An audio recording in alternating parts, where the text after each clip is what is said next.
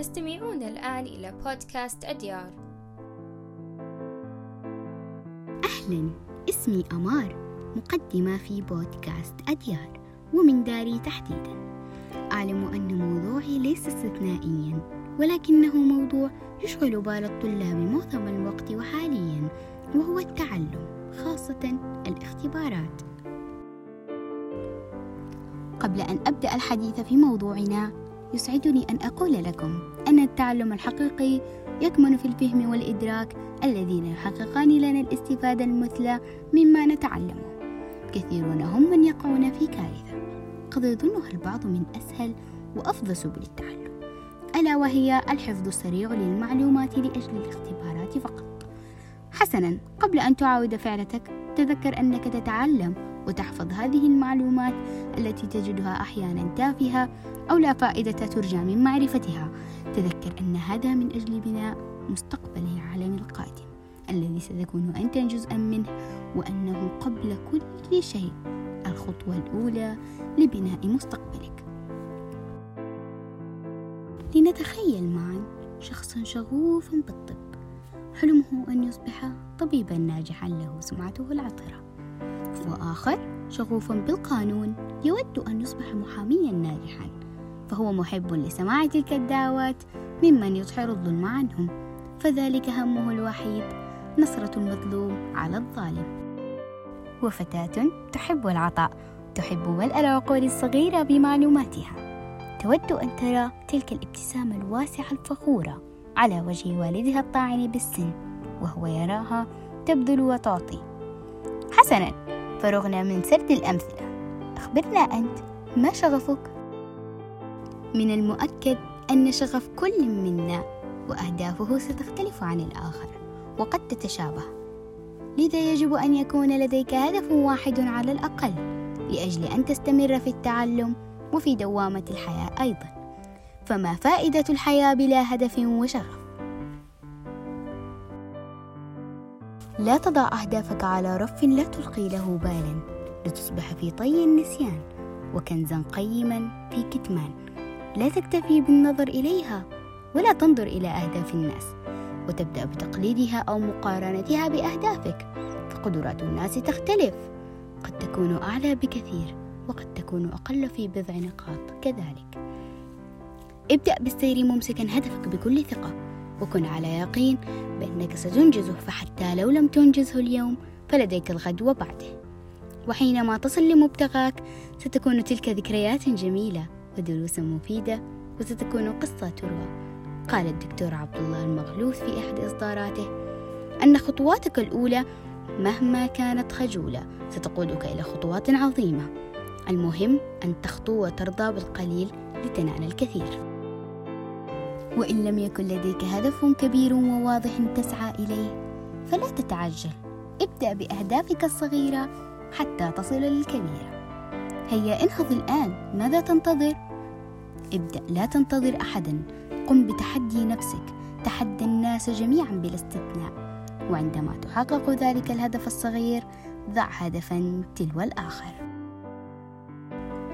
وكل هدف صغير سيجذبك لهدف أكبر. فأكبر فأكبر. وستكون أقوى مما عهدت نفسك إلى أن تنجح في الدراسة. ليس الدراسة فحسب بل في جل حياتك. من الممكن أن تيأس ومن الممكن أن يداهمك الخمول يوما بعد يوم. ولكنه أمر اعتيادي لأننا في نهاية المطاف بشر وطاقتنا تستنزف ومشاعرنا تؤثر فيها. لا تجعل الخمول واليأس يسيطران عليك. فهما كالرمال المتحركة. لا تكاد توطأها بقدميك حتى تبدأ بسحبك ببطء وتجرفك في تيار من الشتات واليأس. مشكلة عارمة كتلك لها حلول بسيطة للغاية. غير بيئتك ولتحط نفسك بأناس تعتريهم الإيجابية. أناس لهم أهدافهم الخاصة التي يسعون لتحقيقها. اقرأ فإن القراءة مفتاح العقل. اقرأ تلك العبارات الإيجابية والتحفيزية واقرأ في سير ذاتية لأشخاص داهمهم اليأس واستطاعوا التغلب عليه. ولا تنسى كتابة تلك العبارات وكلما شعرت بالكسل والإحباط فلتقرأها ولتتذكر هدفك. وتذكر أن هناك أشخاص ينتظرون ذاك اليوم الذي ستنجز فيه مثل ما تنتظره وربما أكثر حاول أن تحدد يوما في الأسبوع ولتحدد منه ثلاث ساعات على الأقل. واكتب جميع الأهداف التي تود أن تنجزها في الأسبوع الذي يليه. ولتكن متنوعة وواقعية. لا تتعجل الأمور ولا تنسى كتابة جميع مشاعرك السلبية. من تحطم وإخفاق وحزن. اسحب نفسك دفعة شهيق ومن ثم زفير وعندما تشعر بأنك أقوى مما كنت عليه مزقها. صدقني ستشعر براحة ونشاط. ولا تنسى أن تطور مواهبك. لا تقل لي بأنك عديم الموهبة. جميعنا نمتلك موهبة أو مواهب. وإن كنت لم تكتشف موهبتك بعد ابدأ بالتنقيب والبحث عنها. جرب أمورا عدة ولترى إلى ماذا تميل أو في ماذا تبدع. لا تدع أحدا يوقفك. اكتشف مواهبك الدفينة وأظهرها للعالم بكل ثقة. شاركونا في تويتر مواهبكم على هاشتاج رفقاء أديار وحاول أن تقضي وقتا كافيا مع عائلتك سواء أكانت مكالمة فيديو أو في غرفة المعيشة. ولتتناقشوا في مواضيع عدة ومتنوعة خارج إطار الدراسة. حاول أن تسعدهم ولو بكلمة. ستشعر بفرق شاسع في حياتك. اخرج إلى الحديقة أو إلى مدينة الألعاب. اخرج لأي مكان تشعر بالراحة والمتعة فيه. أو قم بنزهة بالسيارة. افتح النافذة ودع النسيم يداعب وجهك. ولا تقيد ابتسامتك. دعها تمتد كما تريد. ستشعر حقا أنك في عالم آخر. عالم جميل مريح مليء بالطاقة والروح المتفائلة. حاول أن تبتسم في وجه كل شخص تراه في الشارع. في هذه الأوضاع لن يرى أحد ابتسامتك لكنك ستراها وستشعر بها. دائما ضع في بالك أن الحياة لعبة مليئة بالعقبات والمفاجآت السارة وغير السارة. فإن كان هذا اليوم سعيدا بالنسبة لك قد يكون الغد ضدك. ولكن حاول بشتى الطرق أن تحاربها حتى تصل لنهاية اللعبة.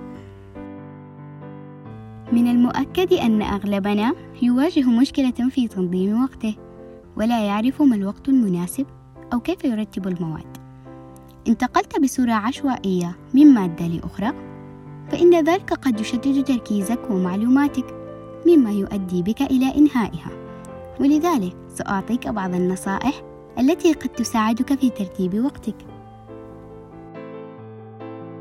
أولا يجب أن تتأكد من معرفتك لموعد الامتحان وأن تكتبه وتجعله في مكان واضح لعدم نسيانه. ثانيا رتب امتحاناتك حسب الأهم أو على حسب ترتيبها في الجدول أو على صعوبتها وسهولتها وخاصة أن سهولة وصعوبة المواد تختلف من شخص لآخر. ثالثا عليك أن تهتم بالحصول على الراحة وأن تجعل المواد الصعبة في أوقات تركيزك العالي. رابعا الوقت المناسب للمذاكرة يكون في النهار فهو أفضل من الليل.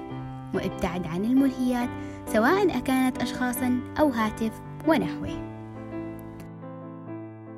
هل راودك سؤال عن كيفية تجنب نسيان المواد التي تدرسها؟ يمثل النسيان مشكلة لدى الكثيرين، فرغم أنه صفة طبيعية إلا أنه يشكل أحيانا عقبة تنكسر عندها الهمم وتتلاشى معها الرغبة لذلك احرص على كتابة الملاحظات المهمة في ورقة صغيرة وضعها في الكتاب وانقل المعلومات للآخرين. وستجد أنها أصبحت تقريبا غير قابلة للنسيان. ورددها بصوت مرتفع فهذا يجعلها ترسخ في ذاكرتك. وثق أنك كلما رغبت في الشيء وبذلت الأسباب للوصول إليه فإنك حتما ستصل. وتذكر أن كل زارع سيجني ثمار ما زرع. صوب سهمك نحو القمر فإن أخطأت الهدف فلا شك أنك ستصيب إحدى النجوم ومن ثم ستصيب القمر.